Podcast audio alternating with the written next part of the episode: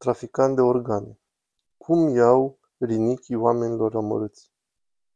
Sunt trei tipi, cel puțin. Cât de mare este echipa ta? Între 10, 15 până la 20 de oameni. Chiar aici, în Mexico, în USA, Mexicali și Tepito. Sunt inclusiv medici ca parte din echipa ta? E un doctor chiar aici, cel care ia sânge și îl duce la laborator. Și rezultatele ne spun dacă persoana este compatibilă. De ce vă duceți după oamenii săraci și le luați rinichii? Nu sunt oameni săraci pentru că sunt o mulțime din sud care au venit să caute visul american și sunt blocați aici. Nu au locuri de muncă, nu au nimic aici, așa că vorbesc cu ei și le ofer o soluție ușoară.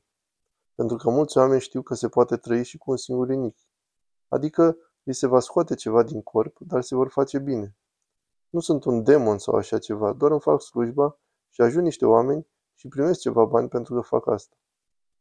Traficantul din Oregon îmi spune că el plătește personal medical corupt pentru a obține liste cu pacienții care au nevoie de rinichi din spitalele din SUA. Dacă sunt interesați de acest serviciu, trebuie să-i trimită o probă de sânge. Deci clienții tăi din SUA se întorc în SUA. Sunt foarte curioasă cu asta. Deci aveți Arizona, California, Nevada și mai aproape chiar, Oklahoma. Oklahoma? Odată ce doctorul și banda s-au testat proba, el străbate străzile din Mexicali căutând migranți fără adăpost, al căror sânge este compatibil cu al clientului american. Ne lasă să-l urmărim în timp ce se roagă de cei mai vulnerabili.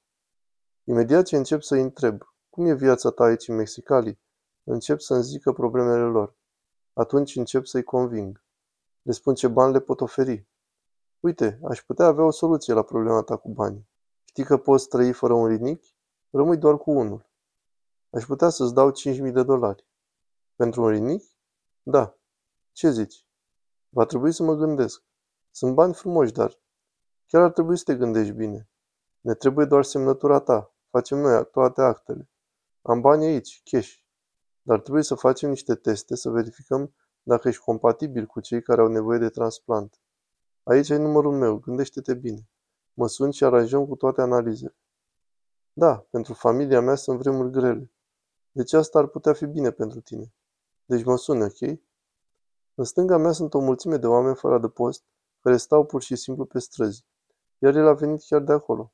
Oamenii pot trăi cu un singur rinic, dar este o operație extrem de complicată. Doar cei mai disperați și-ar pune viața în mâinile unui chirurg de pe piața neagră. Traficul de organe, recoltarea de organe este o crimă hidoasă. Pentru facilitatori acesta este doar o afacere. Ei văd acești oameni ca bani și pentru că sunt vulnerabili.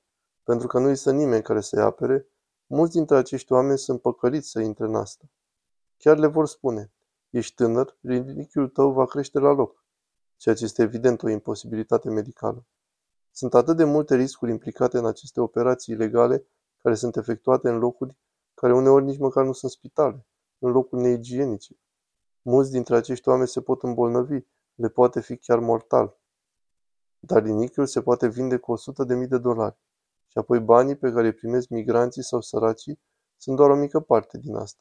Majoritatea banilor rămân la facilitator și la chirurg. E nevoie de o rețea pentru a dezvolta acest tip de comerț cu organe și este întotdeauna, aproape întotdeauna peste granițe, deoarece pentru ca un facilitator al acestei afaceri de recoltare de organe să aibă succes, să câștige banii, e nevoie să se opereze între țări bogate și țări mai sărace, sau între zone de conflict și zone cu economii stabile, deoarece aici sunt bani.